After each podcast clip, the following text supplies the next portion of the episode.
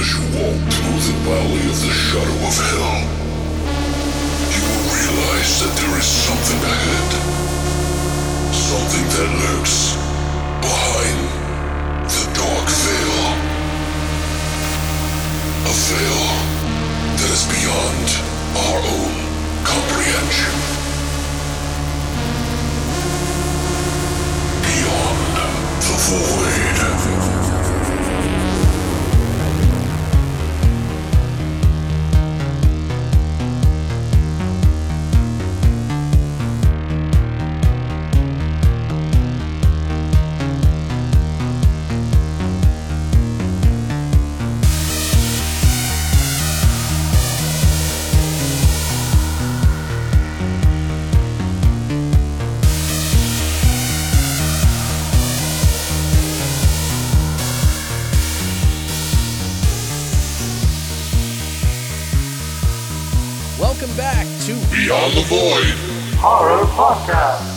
Right. We are back for another week full of fun and adventure.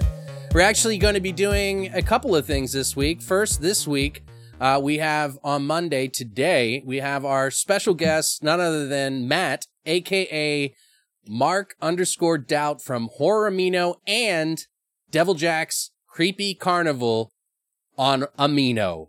So, welcome. Hello. we also are going to be doing something this Thursday, guys. As you guys already know, we do a part two every week on Thursday.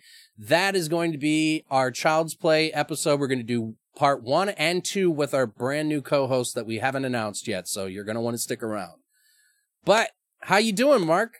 How you doing, Matt? I don't know what to call Um, Uh, call me Mark. call me Matt, we- whatever, I, I don't care. Um, I'm doing good, man. Thanks for having me on. Dude, it's been Thanks for having great. me on. I've been super looking forward to this. I'm really glad you're on, man. I really appreciate all the effort that you put into a lot of the posts that you do. And you obviously know your shit. Plus, you're a fucking asshole, which I love. yeah, I got that going as well. You're not really an asshole, but you know, I just like that you say what you want when you want. And I think that's, it makes me feel more comfortable about being me. yeah, I I have no sense of the inappropriate. I don't think it's really, there is any line really. Well, I mean, there is a line, but it's okay Uh, if, if you know the person. Yeah, I, I just say things and see if it hits. Well, for everyone listening, if you guys don't know who he is, uh, Mark Doubt and I have become friends on uh, on some of the amino groups that we belong to for horror, and uh, through like weird chats and posts and artwork and things, uh, we've become friends, making really bad, funny, disgusting, and uh, appalling jokes. So, which is great. Absolutely. And Mark is an artist who you just started doing, right? Yeah, I'm I'm trying, man. I'm I'm trying. It's it's a lot of fun. Um, just some yeah, some surreal horror art based on on your favorite horror movies, kids. Right. Um, You mix them up too. You mix up different scenes. yeah, yeah. I try to I try to think of what are the main themes and images from from a movie and just mash them all together and and see what comes out. And yeah, I, I really enjoy doing them. I'm lucky enough that occasionally people want to pay me to do them. Um, I paid him. Yeah, it's a lot of fun. If you guys ever want to check yeah, it out, did. Yeah, I, I I commissioned a piece sort of, and he was super nice to me and made them. We did the Videodrome. He did two of them, and I fucking love them. Um, I'm a fucking Videodrome nut. I just love the whole brainwashing element behind it and the visual aesthetic. Yeah. It's deep and it's substantial. I don't know. There's something to it. So I and I love the fucking work you did, man. Thank you, man. Thank you. I, I'm really fucking glad to hear that. When are we gonna see some shirts? Soon, man. I'm gonna check out that. I know I keep saying I'm gonna do this. I'm gonna do this. I know. am- I'm- and I'm like your manager. I'm like, fuck, dude, you're gonna do shirts, you're gonna do mugs, you're gonna do Children's lunchboxes. Yeah, there you go. Yeah, I, I am. I'm going to check the shirts out before the weekend. Nice. Um, I've got a couple of designs in particular that I want to start out with on the shirts. Um, a friend's been bugging me to do um, a shirt of the poltergeist picture I drew. Nice. Uh, I really want to do one of. I did a Hellraiser one recently, where it's like the the box, the the lament configuration, and I I think that would look super cool on a t-shirt. So I want to do that. Um, uh, and yeah, we'll see if if anybody buys the fucking things. I will I will do some more. No, dude, I'll I will probably get me and Christina are probably going to get a couple of shirts from you. So awesome. we like to support art that we like, and it's not. I'm not just saying that because we're friends. You know what I mean? Like I really, really do like it. So I like black and white. Uh, it's not simple, but I mean the simplicity of two colors is appealing to me. And me, and also it's the only fucking thing I can do. well, you'll probably expand in that though. Who knows? Yeah. Yeah. We're gonna make you famous. Name face on the one dollar bill. Also, guys, if you didn't know, Mark just had a birthday last week. Well, technically it was yesterday for us, but for you guys, last week Mark had a birthday. How'd that go, Mark? It went really well. Yeah. How- I how's had- 70 treating you? Dude? Sixty-eight. 60 Sixty-eight. Let's get it right. You don't I'm look a day over 69. Yeah, I know. It's it's those lovely winters we have over here. They, they age the skin really nice. It was good, man. I had a super day. I went and got tattooed, and that was awesome and painful and cool as fuck. I went to the cinema with my wife to see Baby Driver, the Oh, new yeah. Edgar Wright movie. Was it good? Oh yeah, fun movie. Fun Okay. action movie. If, if you like old school action movies, you'll fucking love this one. I'm on it. I want to go see it this week. Maybe I'll go see it tomorrow or something. Alright, What did you get well. tattooed as for your birthday? Like, what'd you get? I'm working on an Italian horror sleeve, and uh, I had a a piece from um, the Lucio Fulci movie City of the Living Dead, also known as The Gates of Hell. Right. Um, I've had the poster of that basically put on my shoulder, so the big zombie head overlooking the city. right. Uh, it looks awesome. I'll send you some pics, man. Yeah, I Uh, want to see this looks- shit, man. That's one of my favorite movies uh, from Lucio Fulci. It's my introductory movie, and for whatever reason, it just I loved it. Oh, me too. That that whole kind of thematic trilogy. That's one of the, the pinnacles of, of fucking horror for me. It really is. I mean, I know that they borrowed a little bit, but I feel like it stands on its own. Who doesn't, man? Um, if we didn't borrow, we'd only have one film to watch. Right.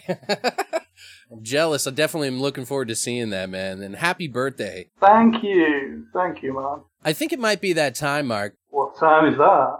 Horse, Horror shots! shots!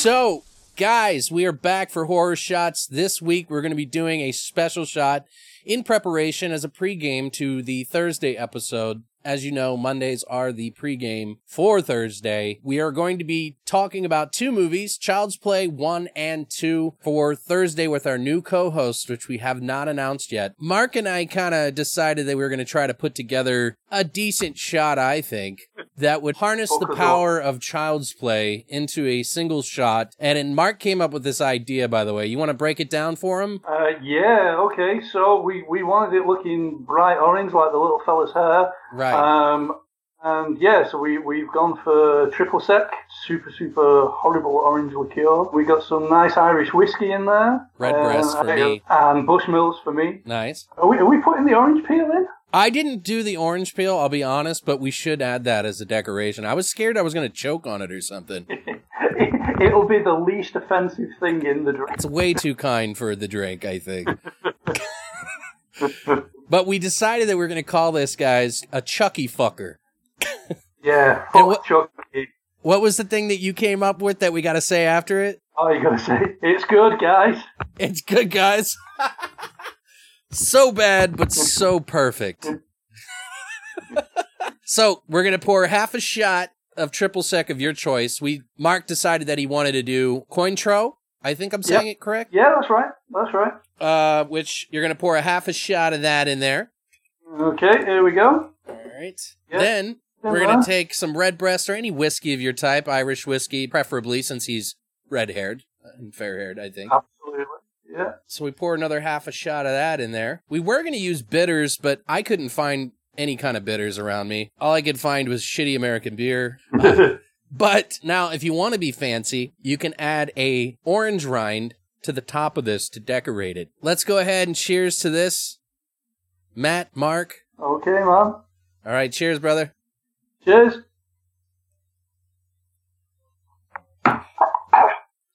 You know- ah, You know what's It's not that bad. Yeah, I've, I've tasted better. Oh, I've had better. but for the for the the grade of excellence that we have here on our horror shots, I think it's Yeah, fairly reasonable. yeah, fair play. You've, I, I've listened to you guys drinking some fucking horrible drink. Oh yeah, we try to make ourselves puke for the most part, but I think this one's actually not so bad. I like really think this is like a six or a seven. It tames the orange down a little bit. Yeah, it's, it's gone down okay, actually. Yeah, but yeah, guys, if you guys want to make a Chucky fucker, and please don't fuck dolls, it is you can go to Long Live. Not, not that kind of doll, anyway. Unless they're talking and, and give you the permission. Okay, just so you know. but you can go to longlivethevoid.com to find out our hashtag horror shot section and find out how to make this appalling Chucky fucker drink for yourself. But I think that's it for horror shots. And Mark, speaking of fucking dolls, it's the fucking news! Here is the fucking news.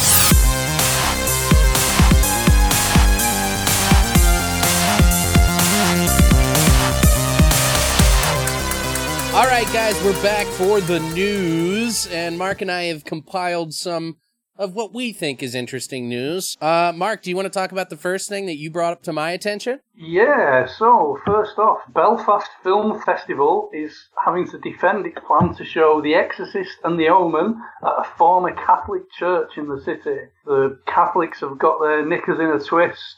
Right. These sacrilegious films are going to be shown on formerly sacred ground. They don't even own the fucking church anymore. I know, which But is so weird. 40 years ago, too. Yeah, but hey, we, we used to own that church. You can't show your movies in there. Fuck you, man. Yes, we can. Yeah, we're, it's not sacred anymore. You didn't pray enough. Absolutely.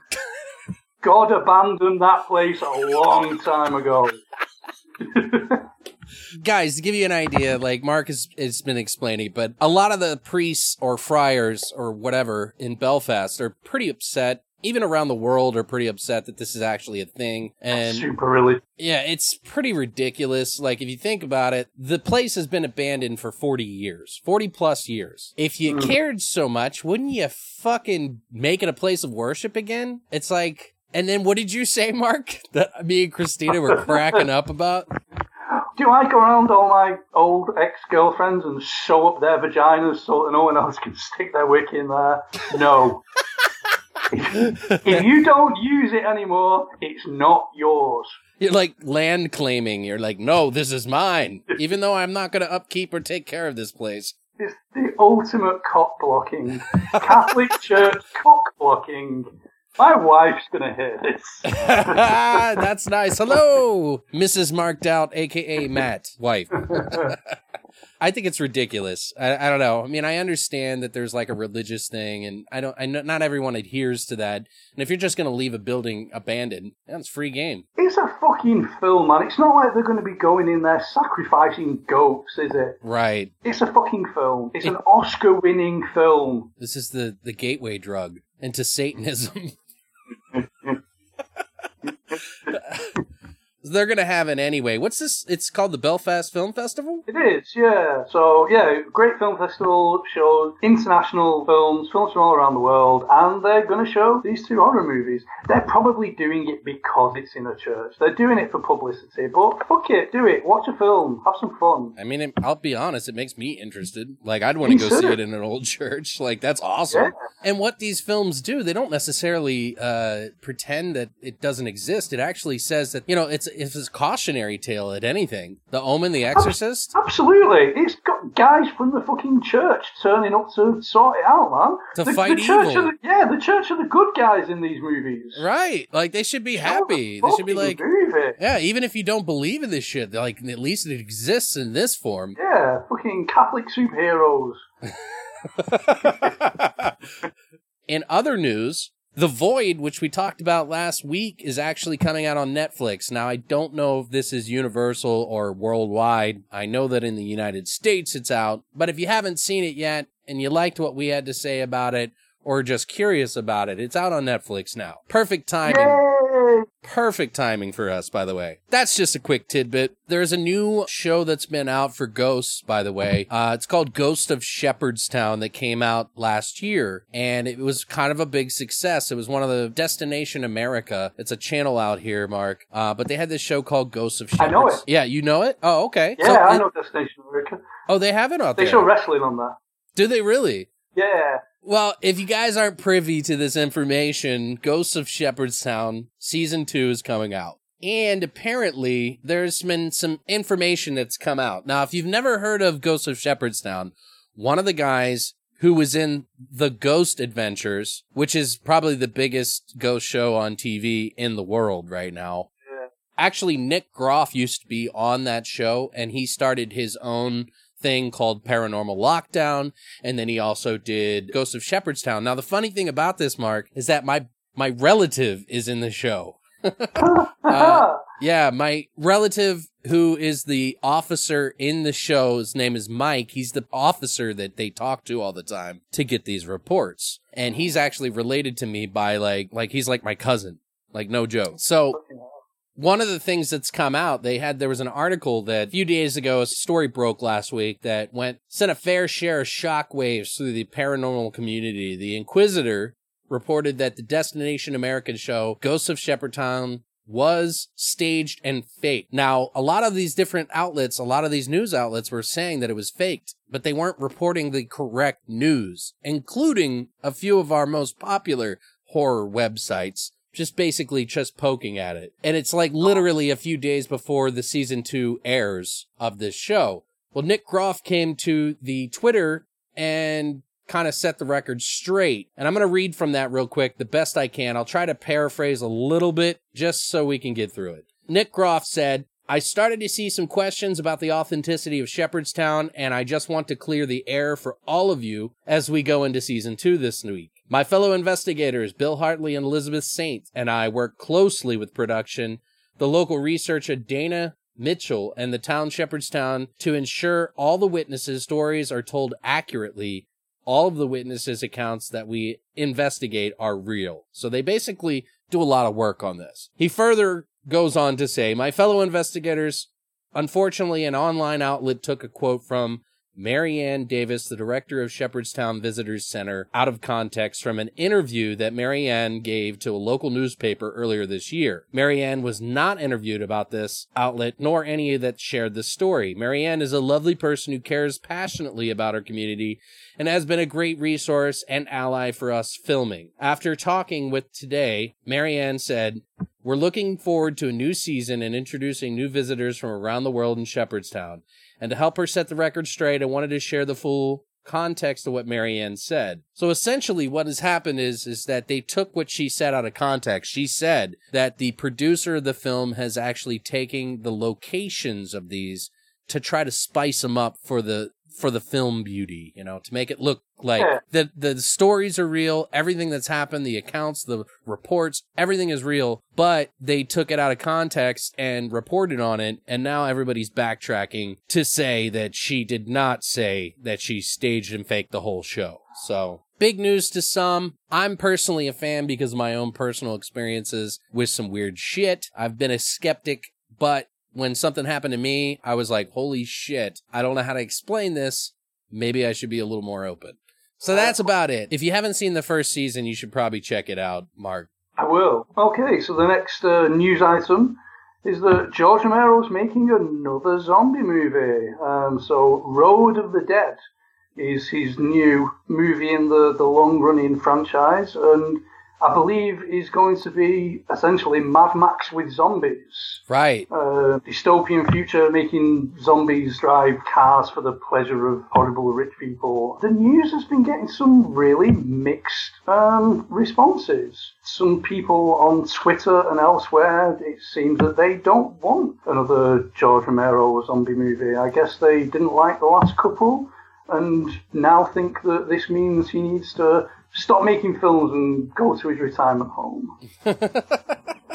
You know Uh, who it reminds me of? It reminds me of Death Race. Almost. Yes, yeah. It reminds me of Roger Corman. Roger Cor. It reminds me of Roger Corman. If you've seen George Romero's last two films, you probably already know that the quality has kind of gone down a little bit, right? Am I wrong? Yeah, yeah. There's been a dip. There's been a dip.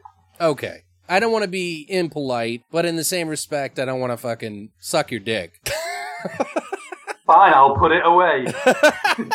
I'm just saying, like, it's really, it's like the last two films have been kind of like Land of the Dead is gets a, it's, it gets a pass from me because like in a, in a way that it, it's still got some good elements to it, even though it's not exactly like it. But the last two films that he did, what was it? Island of the Dead and Diary of the Dead? Diary of the Dead, yeah. Were a little bit of an offshoot. Almost felt like someone who was ripping off Romero. Yeah, yeah, see that. Diary of the Dead, um, I, I didn't see the point in, in doing a found footage of the Dead movie. He made an okay stab at it, uh, and he wanted to do something different for him. Sure. And you know what? It may be just like one of those things where it's just like too little too late. Like he was late to the game. He may have had this Yeah. idea early on and then it didn't come to fruition for years later. So, The guy's a legend. He's paid his dues. Right. He's made a trilogy of era-defining, genre-defining movies. He reinvented the zombie genre with Night of the Living Dead. He Yeah. made first truly political horror movie in decades with Dawn of the Dead. He followed it up with Day of the Dead, which is one of the best gore movies I've ever seen in my life. Gore in that movie is fantastic, and it has great themes as well. So yeah, he's made a couple of stinkers Sure. since, but everybody does. You can't Everyone hit a six does. Time. John Carpenter, Um, Wes Craven, all of them. Absolutely, Dario Argento, Yep. um, all of them. They took risks Yeah. with these films when they made them to do something completely out of the box and sometimes it's just striking lightning in a bottle. And- Exactly. So it doesn't mean that they have this like every time's going to be perfect. I always respect them nonetheless, but I don't know. I'm open to see it. I hope that it has more of a budget than they expect. Well, the zombies are they're, they're big box office again, aren't they? They're, they're making a lot of money for, for TV executives and Right. with Walking Dead and all that shit. Um, to be honest, at this point, with all the oversaturation of zombie stuff, George Romero is probably the only person that could get me excited about zombie movies again. Right. Unless it's just something completely out of nowhere. There's so many different subgenres of zombies now. There's like romantic true. comedy fucking zombies. Like, you know, Oh, I know. what was it called? Like warm bodies? Warm bodies. Yeah. Yeah. I mean, um, even that wasn't perfect, but there was some cool things that I liked that they did with it. It was it was okay. Oh, Train to Busan. What is it? Oh yes, Trains Train to Busan. Busan. That's That kind of a classic approach with really great characters. Yeah, yeah, they did that really well. Really well. Really surprised me. I'm a little surprised that he's doing Road of the Dead. I'm not gonna like criticize the man because he's done something more than one I've ever done and started a, a basically what the zombies will be to this day Mm, in motion, but it does seem a little left field for me. Like it is a little weird. Like this is Road of the Dead. It's it feels like it's going to be very tongue in cheek, kind of like comedy. Just the name. It could be, but also, it, I mean, to me, it sounds very dystopian. It sounds very much like a, a metaphor for the battle of the of the classes, the ruling elite and the working classes and whatnot. Hey, it could be good. It could be bad. Let's see what the man does. I'm ready for it. In other news, though, we do have one more item here to announce, and that is that Evil Dead 2, part of the cabin that they made for it in the woods, the like the actual filmed location that they used in the woods is on sale. Part of it, just the tress, the triangle piece on the side of the building is actually on sale on eBay right now. There's literally one bidder on it for $1,499 American. And that's a pretty penny. And it's free shipping as long as you locally pick it up in West Virginia, apparently. But it is legitimately the restored structure that they kind of used in the film. So, I mean, that's a pretty nostalgic film, whether you like it or don't. I think uh, if you're a fan that has a lot of disposable cash, this might be something that you might want. And there's considering that there's only one bidder, eh, Yeah, it's there for the taking. I don't know if I'd wa- I would never if I even if I had well maybe if I had the money. if I just had a lot of money that I was like fuck it, you know, like maybe I'll do it. Like I'll buy it. Like let's get a piece of the fucking cabin. I'd probably build a fake cabin out in the backyard, you know, just to have like the full. Put that piece on. Yeah, if I had that much money, I mean, the sky's the limit, you know. I, I, I don't know if I share your enthusiasm. It's it's a piece of fucking wood. but Right. um, I, I understand how people um, are super into the, the collections of like actual film worn things, and it, it, hey, it, it's it's from an, an iconic building in an iconic film. I, hope to get the cabin tattooed on me one day. There you go. Yeah, it's one of those movies, man. But yeah, guys, that's it for the news.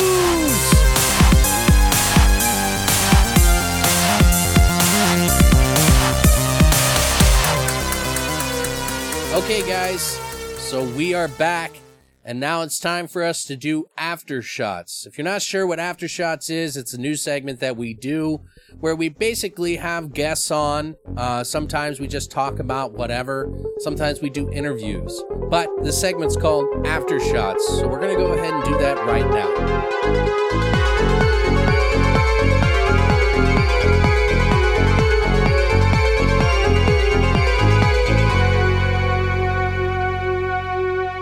Course, we're going to be talking with our friend who's been doing the news, the shots, and everything with us. His name is Matt.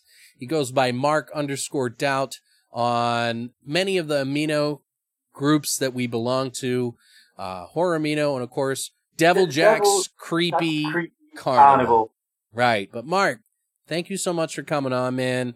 It's been a blast so far, dude. Let's talk about you. Well, So thank you for having me, man. Thank yeah, man. dude, we've been talking about this for months, man. Like Yeah.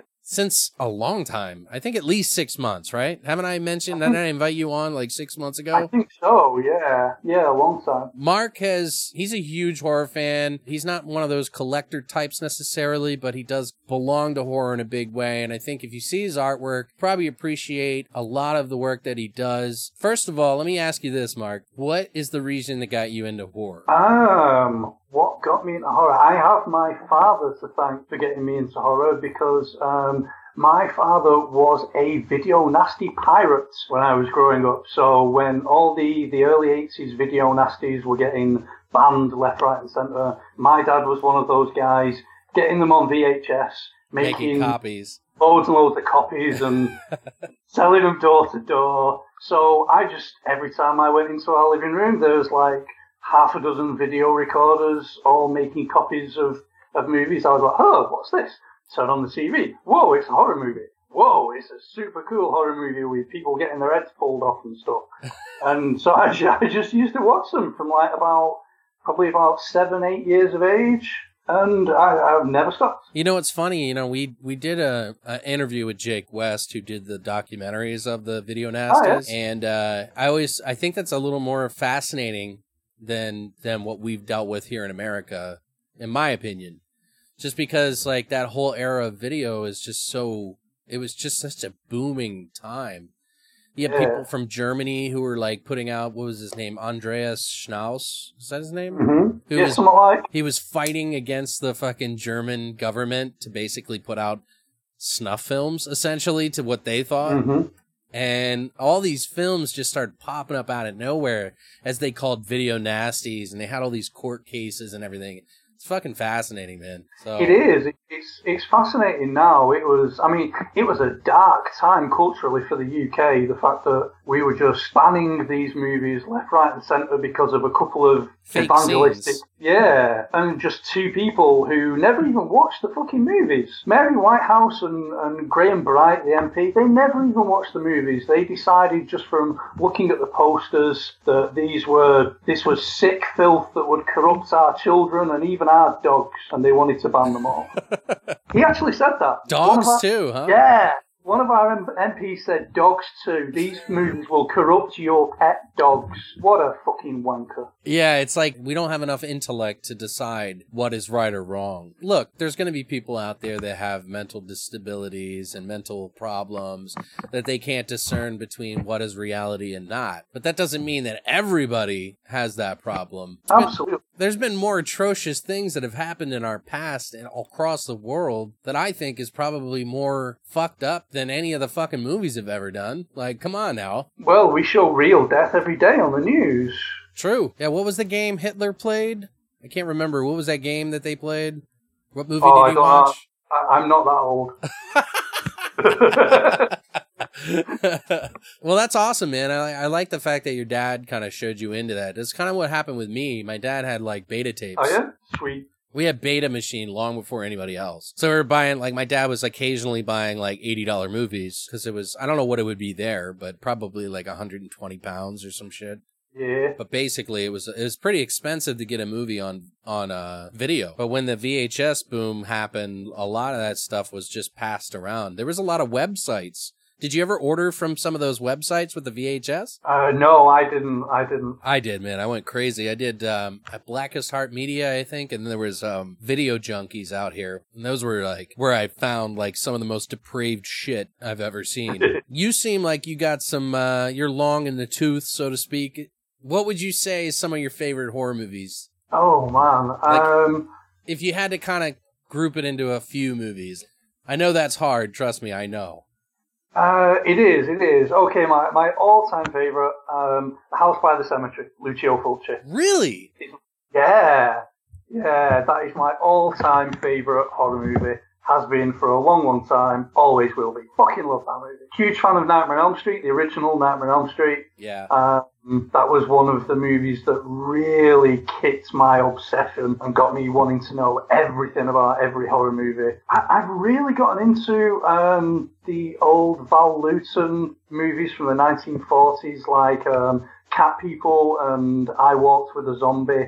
Right. Um, Cat People is one of my favorite favorite films. Never mind favorite horror movies. It's one of my favorite movies. I love it. Weird old horror melodrama. well, and they redid it too, so. Yeah, Paul Schrader redid it in the eighties. Yeah, which wasn't a bad film. It's a little different. Yeah, his films are. Yeah, I mean, that's one thing about you. I mean, I have like a cutoff point a little bit. Like, I've seen a lot of the 50s, some of the 40s, obviously, like, you know, like some of the classics, but you know a lot more about some of the older films than I do. Is that because of your dad or? No, I just I love to delve deep, man. There's however much you know, there's always a ton of shit you don't know, and I love diving down that rabbit hole and just finding out about all the shit I didn't already know about. I mean, I I was born in 1976, um, but horror movies go back to 1896 and the fucking the birth of cinema. So that's like 80 years worth of horror movies, 90 years worth of horror movies that were made before I was even born. I want to know about that shit. There's got to be tons of good shit in there. Right. Well, and it just shows you that we've always had some sort of morbid fantasy about our own death. Yes. That's what's Absolutely. interesting about it, I think. Because Mark made me watch quite a few movies. He, I told him to give me a list of five movies that we were going to talk about, and one of the suggestions was Cat, The Cat and the Canary from what was it, 1928? 27, 28, yeah. Yeah. Which was essentially a silent film with music over top of it about a house that was someone, what was it? The old guy died and he haunted the place and there was a will that would come out 20 years later that would be revealed and somebody had tampered with the will while it was during that 20 years. Yeah, and yeah, The Cat and the Canary. I was one of those movies that pretty much kick-started the American horror movie. Like everyone um, tends to go on about, oh, it started with Dracula, it started with Frankenstein. Yet Right. those were the the first movies where they used the term horror. Universal were doing adaptations of Phantom of the Opera and Dr. Jekyll and Mr. Hyde right back to the early 1920s. The Germans were doing the expressionism stuff, so Nosferatu. Nosferatu, and, yeah. yeah, the Cabinet of Dr. Caligari and Waxworks way back in the 20s. And it was when those directors started to come over to the US. Um, so Paul Leni, who directed Waxworks, came over to work at Universal because he was fleeing Germany. And he made The Cat and the Canary, he made The Man Who Laughs, a couple of others. And that's what gave the guys at Universal the idea to start kickstarting this, this first big horror boom. Right, which was amazing. It's it's a huge leap back for for a lot of our younger listeners, I'm sure. But I think you're right. It's like it's really good to know where all this shit came from because I found like a new passion for it that I hadn't before, and it was kind of a challenge for me to kind of watch these because this isn't like your regular movie. Like we're talking like very limited. You know, you got to read this. Like if you Oh, hate subtitles, you're gonna fucking hate this.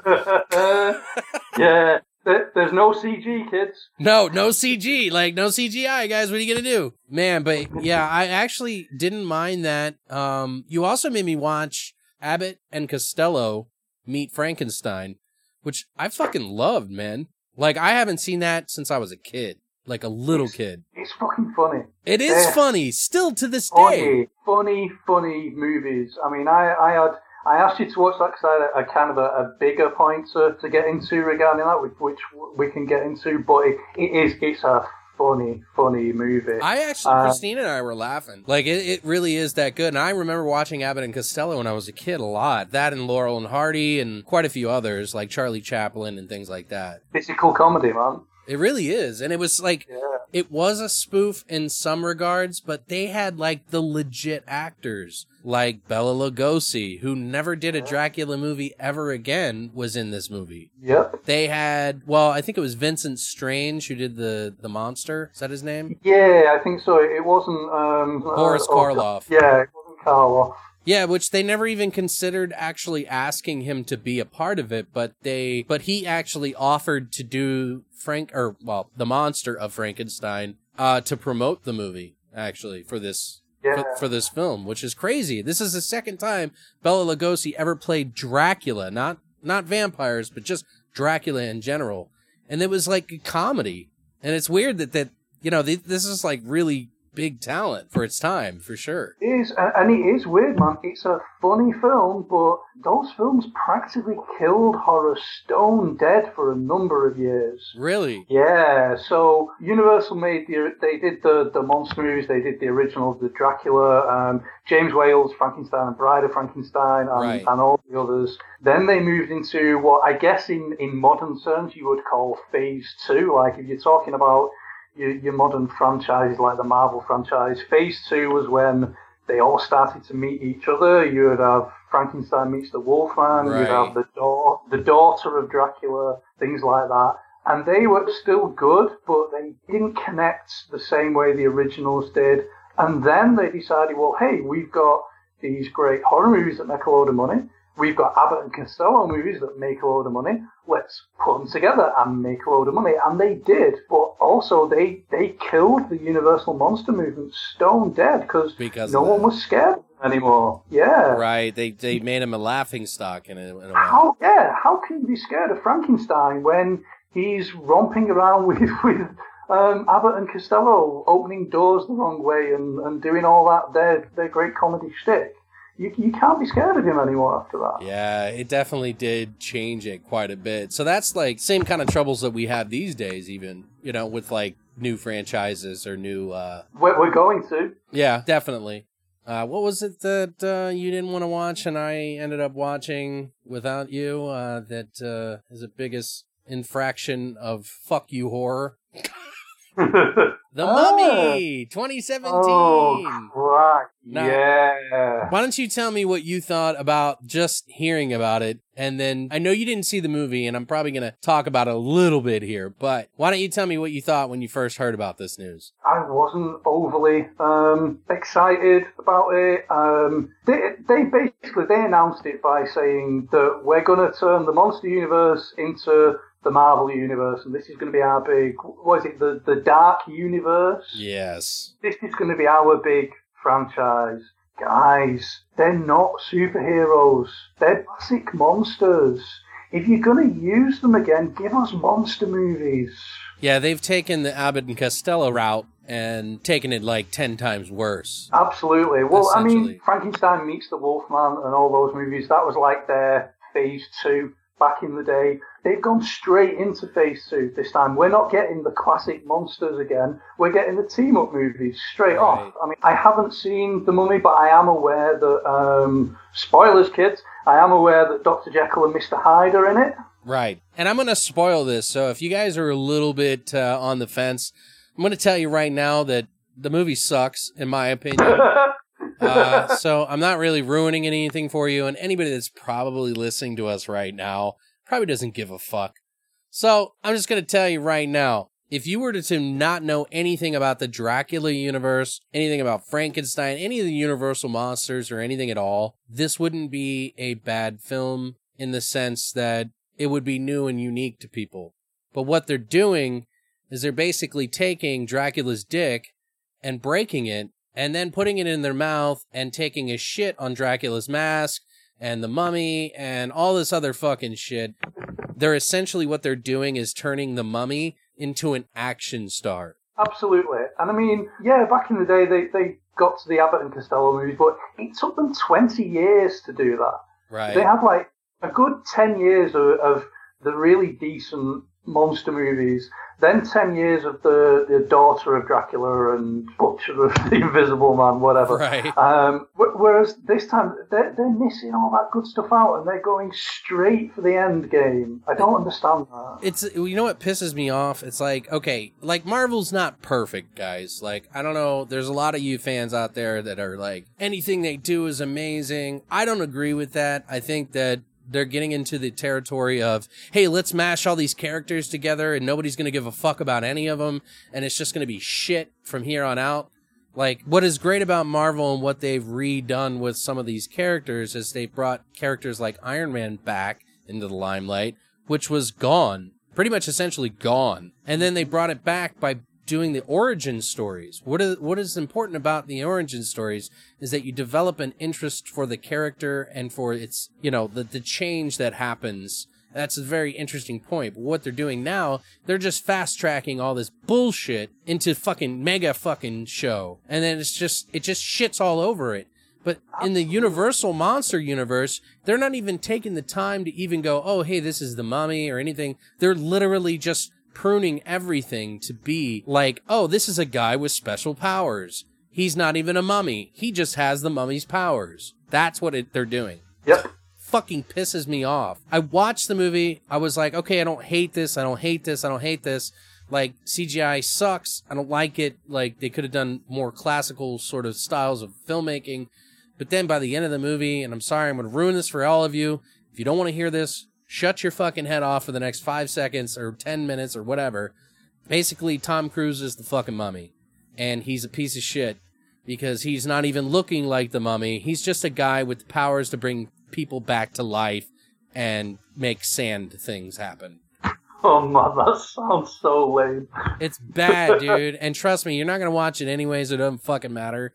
But it's just fucking horrible. And I'm fucking appalled that I even watched it. If you knew nothing about Universal Monsters, this would be a five. If you knew anything about Universal Monsters, it's two or a three out of ten. Yeah, fuck them, man. They ain't getting my money. Kill it with fire! So what do you think? So what do you think the future of the dark universe is going to be like? to be honest, I, I don't see it taking off in the same way as the Marvel universe has because they're not superheroes. You, you're trying to cram these horror elements into adventure film context. Uh, I don't think it's gonna work. I think maybe they'll put out two or three of them. They'll they'll make their money back. They'll make a profit, but it, it won't be like the Marvel universe. This is not gonna go on for years and years and years. I just don't see it. And hey, maybe they'll go the route that they went back in the, the 1940s and 50s, and maybe they'll have the equivalent of Abbott and Costello meet meet the monsters. Who who's the universe got now comedy wise? Bridesmaids. Right, the bride of the bride of Frankenstein is going to be the next movie, by the way. Is he really? Yeah, They're doing the is- Bride of Frankenstein. Which I'm assuming is going to be all about the monster because it's not. It was like literally a minute of the bride in the movie. Yeah. Um, well, good luck, guys. Good luck, guys. I, I, I hope you have fun with it. I, I hope you make a, a ton of money. Um, I probably won't be watching. No, after this, I've already wasted enough of my time. Yeah, and then hey, maybe they'll they'll do the whole comedy crossovers, bridesmaids of Frankenstein. Maybe, maybe you'll have that to look forward to, kids. Well, I would I would much more appreciate seeing some sort of monster squad, whatever, Oh, that would be awesome. than this. You know what I mean? Like this is just like even Dr. Jekyll didn't even really change. He just became angry. and his skin changed a little bit of a different color and like i don't know like even the original like still did more with him and it was kind of interesting they're turning essentially what they're doing is they're turning dr jekyll into the nick fury character of the marvel universe Ah, okay. So he's going to get them all together. right and he's also kind of like a twist of the hulk in a way too because he's super intelligent and he knows how to like kind of play the pieces so they kind of play him like a bad guy but a good guy at the mm-hmm. same time. So it's kind of like a mix between nick fury and the hulk. And it, it's just i don't know man. Like i can't i can't believe that they're i just what the fuck man? Like I you- can't tell you how much that doesn't interest me. yeah and i'm sorry if you guys just are catching up and, and hearing this now but it's over guys. Everything's over. Just give up. No i'm kidding. Don't give up. Just drink. Drink like we are. Again if you've never knew anything about this universe or the universal creatures or monsters or anything it'll be an okay movie to you. You're like you'll probably be like why is everybody so upset? But if you know what they're doing to the characters that are iconic it's almost like you really shouldn't even touch them anyway. And I honestly feel like the Monster Squad did a better job of hmm. like recreating these characters, even not using the same names or anything. But they did a better job of recreating them than this movie will ever, these movies will ever do. I don't think any characters are sacred, and I think if you want to, if you've got something new to say, or if there's a way you can update the original story and make it better, go for it, do it. But if you're just digging them up to be your next cash cow, then it's it's cynical from the start. Yeah, they can go fuck themselves. That's what I feel Yeah. like. I'm sorry, man. And it's not me just hating on remakes or reboots or whatever. It's nothing like that. It's just this movie. It pisses me off. Fair play. So let, let's issue a, a universal fuck you. Yeah, this is a universal failure, guys. anyway, we should probably move on from there. Let's talk about some of your artwork, man. Like, you just started doing artwork literally what? Seven months ago? Oh, not even. I've done artwork for a while. I, years and years ago, I used to um, write and draw um, small press comic books and Really? try and yeah, yeah. Um, so we're talking like 15 years ago. I I drew a wrote and drew a horror anthology comic, and I tried to get the people in my my local comic books uh, stores to stock it on the shelves, and they did, and that was awesome. And that lasted for about a year because it. it it didn't make any fucking money, man. I, I, I- I lost interest after a while, but um, but yeah. Um, so like back in February, March, I just started fucking about again, and I drew uh, two pictures. I drew a picture of The Exorcist, and I drew one of Evil Dead. Drew them and gave them to two of my friends for their birthday. And then they posted pictures of them, and other people said, "Oh, hey, what if you were to do a Maniac movie or a poster, or what if you were to do a Nightmare on Elm Street drawing?" Mm. Yeah, okay, I'll, I'll do that. I'll try it. And I tried a couple more, and then someone said, "Hey, I'd really like you to draw me this and send it to me." And I said, "Fuck you, pay me." and they did. And- You're like, hey, I'm not a slut here. If I'm gonna, if I'm a slut, I'm gonna get fucking paid. Um, uh, the, the truth is, I just I, I draw them because I love drawing them, and every now and then someone says to me they'd like me to draw them a specific thing, and they want the original artwork, and I'm like, hey, yeah, man, of course, and I'll do it for you, and I'll I'll do it dirt cheap. Right. I'm not looking to make a ton of money off this. I, I've got a job and I love it. I, I do this in my, my spare time, and if it if it buys me the occasional drink or ticket to a local wrestling show, then fantastic. They are pretty uh, affordable guys, and and they are. I honestly really like it. Like one thing, I like you did the Videodrome thing for me, and you combined two scenes into one picture, and I think, in my opinion, this is just my opinion. I think that when you combine those two different scenes, like two iconic scenes in a movie from the same movie, into one, I think that's where you really shine the most. Like it's just nice. Like you had the hand, the gun that James uh Yeah, fucking pulled James out of his fucking chest, James Woods, and then you put it in the TV and man, that I fucking loved. That. That's my favorite one of the two.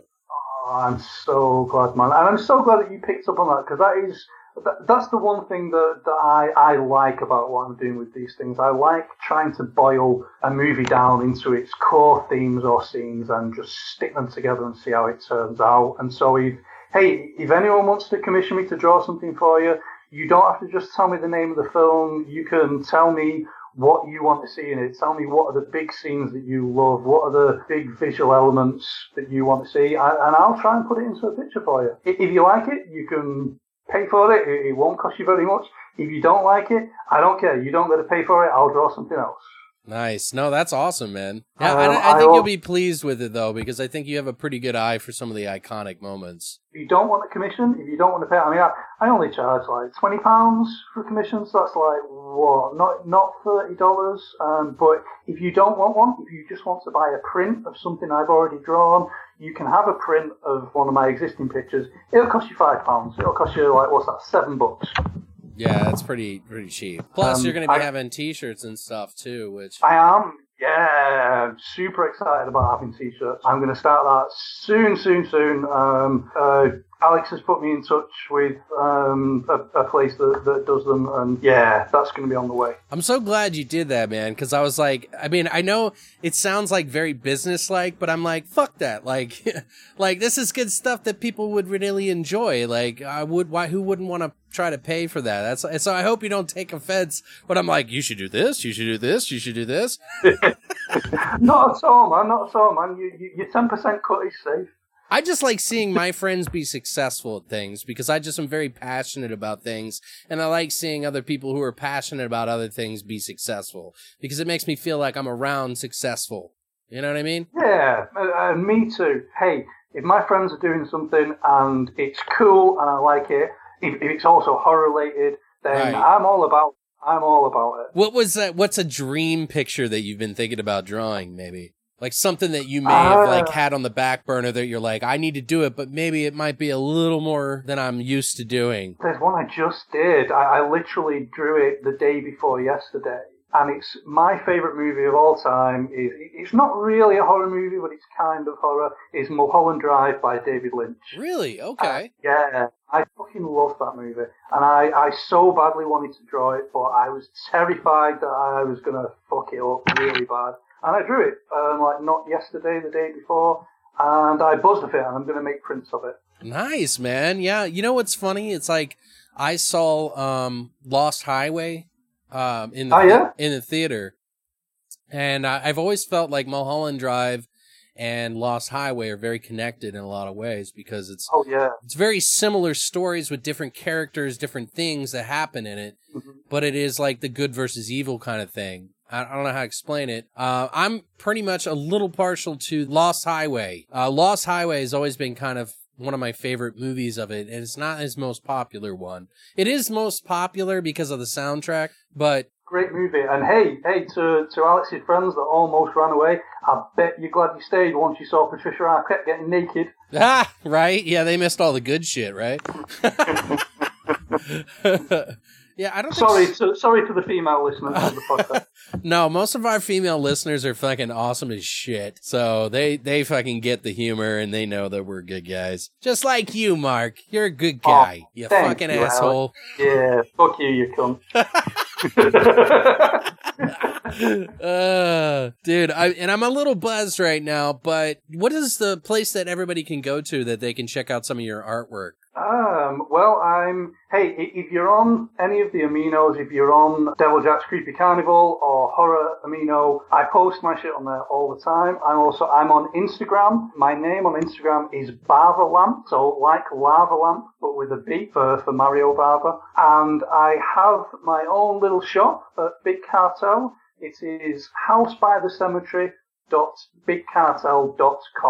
by the Cemetery dot bigcartel.com all my prints up on there. I've just put up prints of big franchises. So there's a Nightmare on Elm Street one, there's a Halloween one, Friday the 13th, and um, David Lynch. Twin Peaks, right? Um, and yeah, I've still got some Twin Peaks up on there as well, but I've also got like the big horror franchises on there as well. I sold out, kids. All you kids that love the slashers, go go visit my store. Go visit my store. Dude, if you want a Freddy Krueger print, if you want a Michael Myers print, five pounds, seven dollars if you're in the US, um, whatever you have in, in other countries, I don't fucking know. Um, they're cheap. Yeah, they're cheap. I'll, I'll send them all around the world. Yeah, so all the links to all this will be down below, by the way. So if you want to check some of that out. But yeah, if you guys got some like artwork or something that you're a fan of in a movie or something like that, even if he doesn't know it, he'll fucking acclimate himself with that fucking artwork and that movie and everything else and try to figure out a way to make something the best he can for you. And I think, honestly, from my experience, I've seen nothing but good shit. So if you guys are interested, you should do it. Thank you, bro. Yeah, man. So how the fuck do we roll this out at the end here? I don't know. What do you want to talk about? I don't know. I'm done. No, I'm kidding. it's gonna be a short show this Yeah. week, kidding. uh, Let's see. So let me ask you this. So what do you think about some of the modern horror that we have today mixed with some of the cuz you're well versed in horror. You know, we're we're we've been watching movies back in the 20s.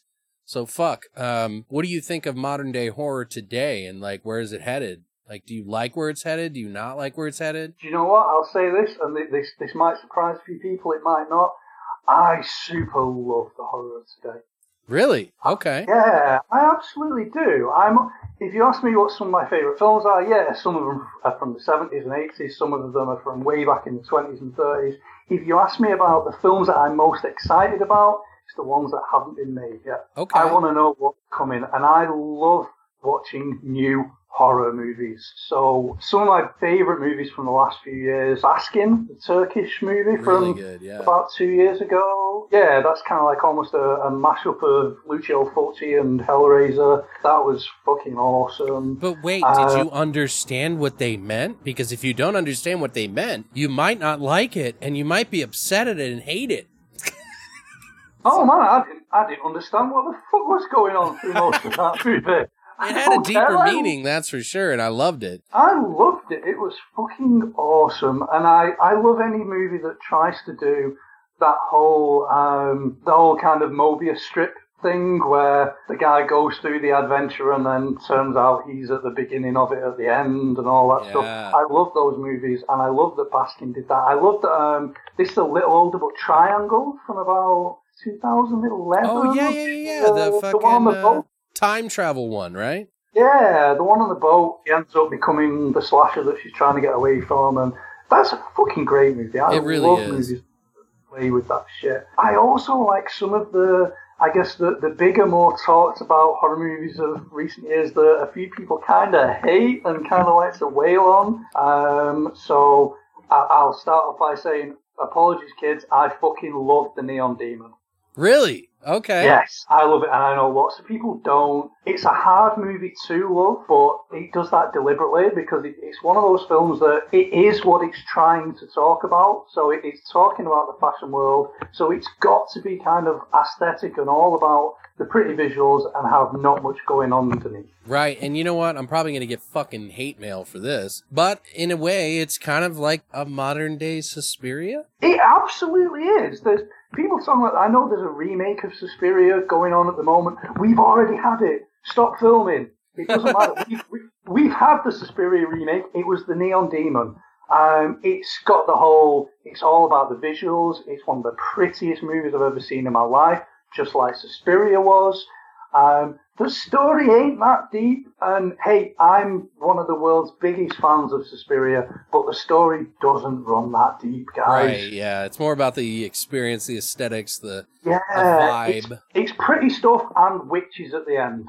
right. Did That's you what know? Suspiria is. That's what Neon Demon is. Do you know what the neon demon technically stands for? Now, I haven't read this from the director or anything, but to me, what my interpretation of it is, Go and I, I'm pretty sure that's what it is. It's essentially making fun of Los Angeles. That wouldn't surprise me. Yeah, that's- like that. It's likes to do that. Yeah, it's essentially making fun of Los Angeles, saying that it's shallow and it's a neon demon. It's a pretty shiny demon. Ah, yeah, I like it, man. I like it. Yeah, that's essentially what I think that the movie's about. I wasn't thrilled about it the first time I saw it, but there is no doubt that it is probably one of the better shot films, independent films that you've seen today. It's got a lot of style and art techniques, So much style. everything. Every, yeah, every shot is like a painted man. It really is. It's like from start to finish. It's like, damn, dude. But it, it's not one of my favorite movies. But maybe, perhaps, after hearing you say what you have about it, I might need to go back and try it again. I um I, I liked it the first time I watched it. I watched it again recently, like about a, a week or ago, and I actually liked it even more. I'm close to loving this movie. Well, let me ask you this: Have you actually checked out Ana Lily Amirpour?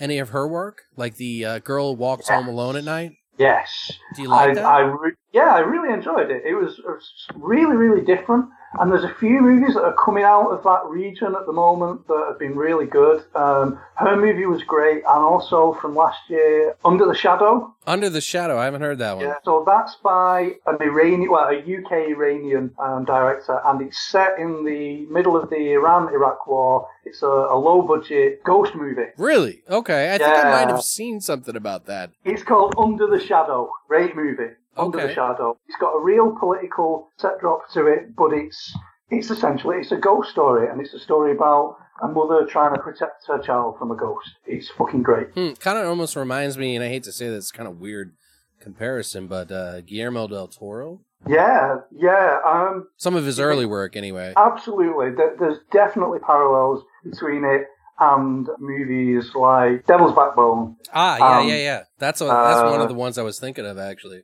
Yeah, and Pan's Labyrinth. It- Kind of very has- fable esque. Yes, it's got that kind of it's it's got that kind of almost gothic fairy tale feel about it. Not as much as Del Toro does because he, he really digs on that shit, but Yeah.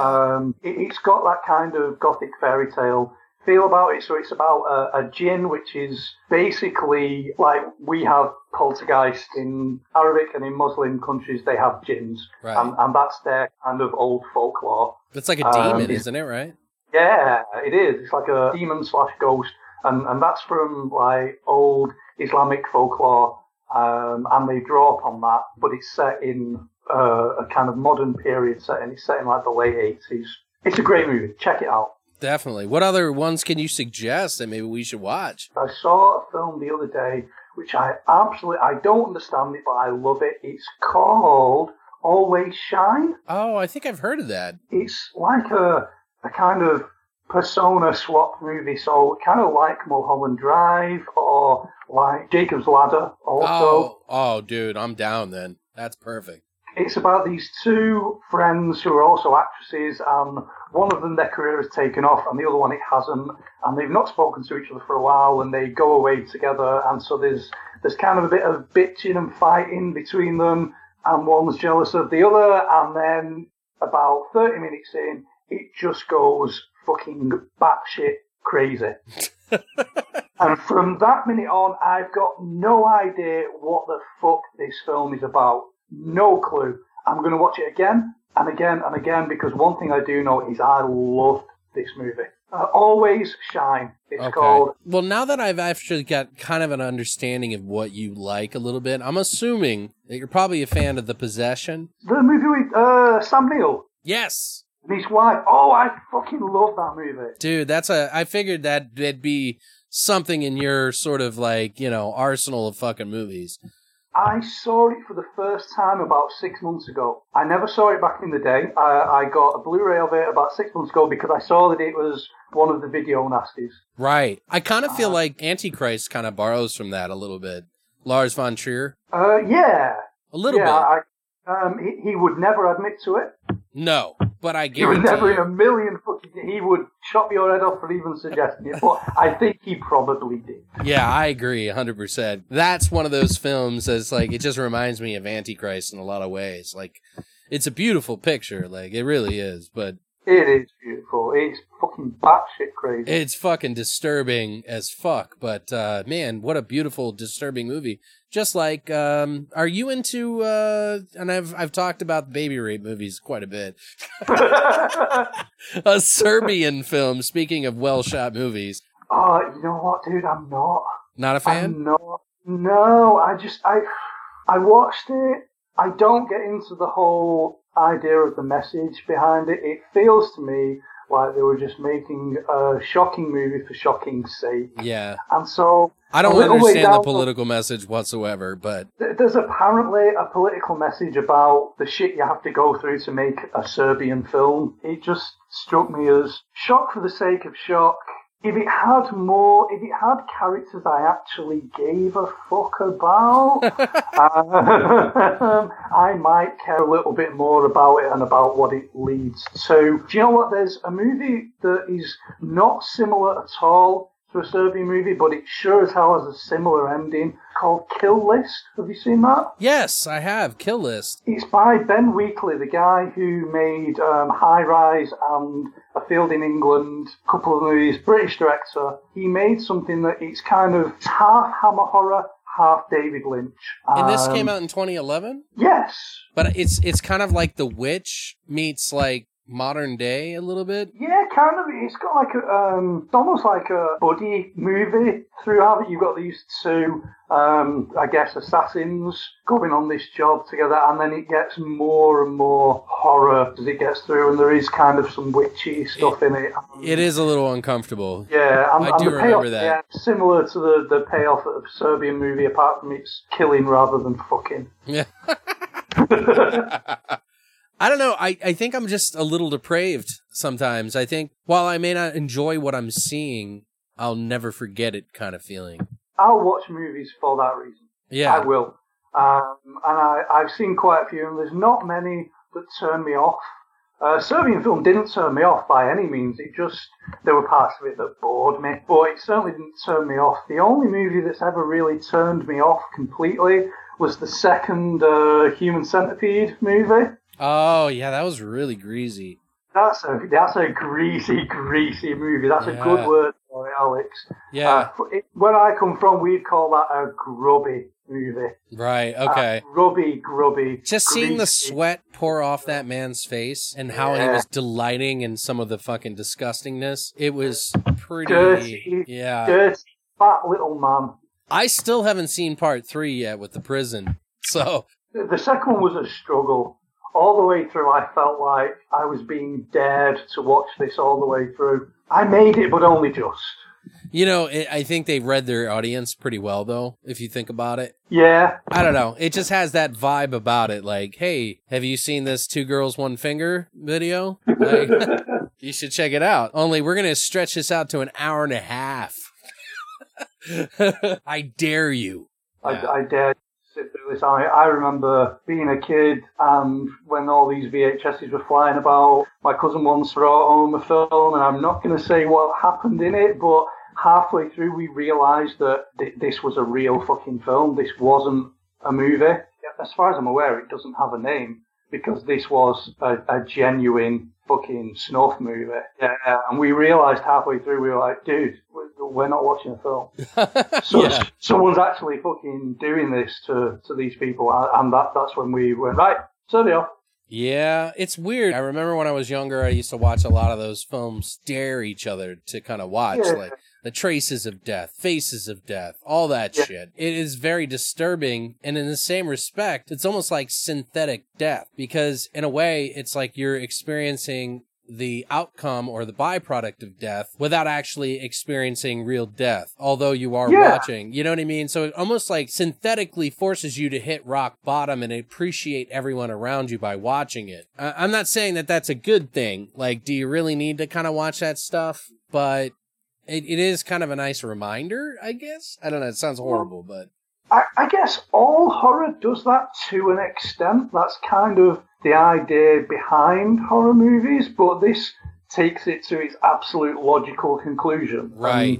And I don't want to know. I don't know if I want to go to the logical conclusion. well, it's a very Um, gladiatorial sort of thing, you know? Like, we all have that ability inside of us or that weird thing. Absolutely, we do. But I, I like to be able to cleanly, divisibly separate my fact from my fiction. That's Um, I, I like.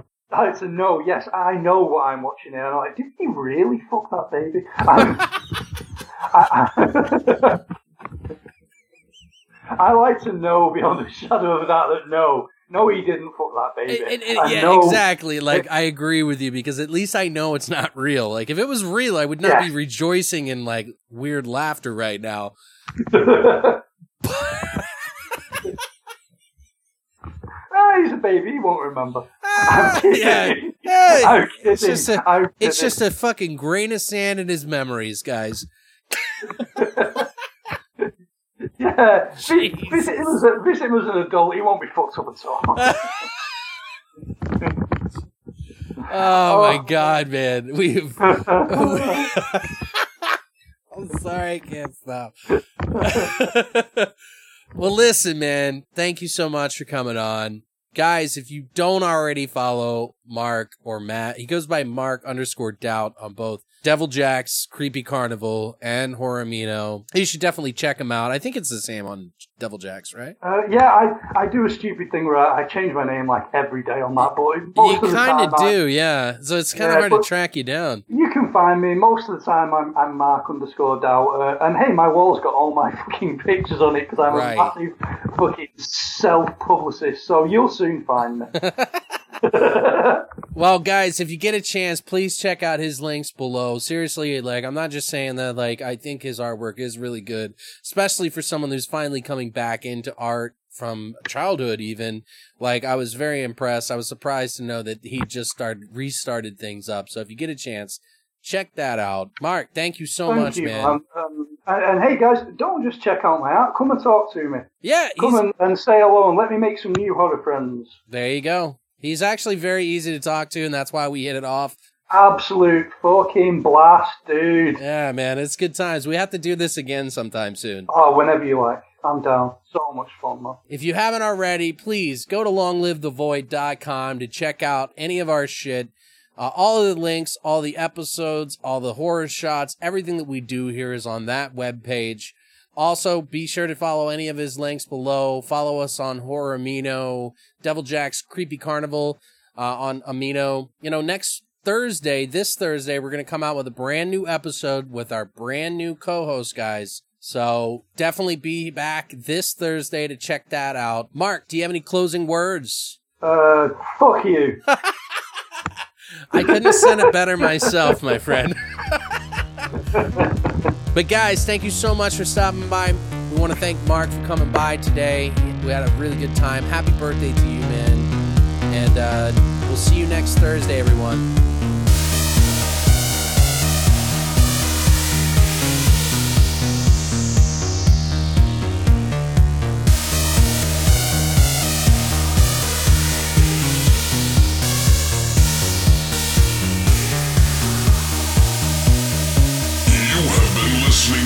Beyond the Void Horror Podcast. Tune in this Thursday for part two of The Chuck Stops Here.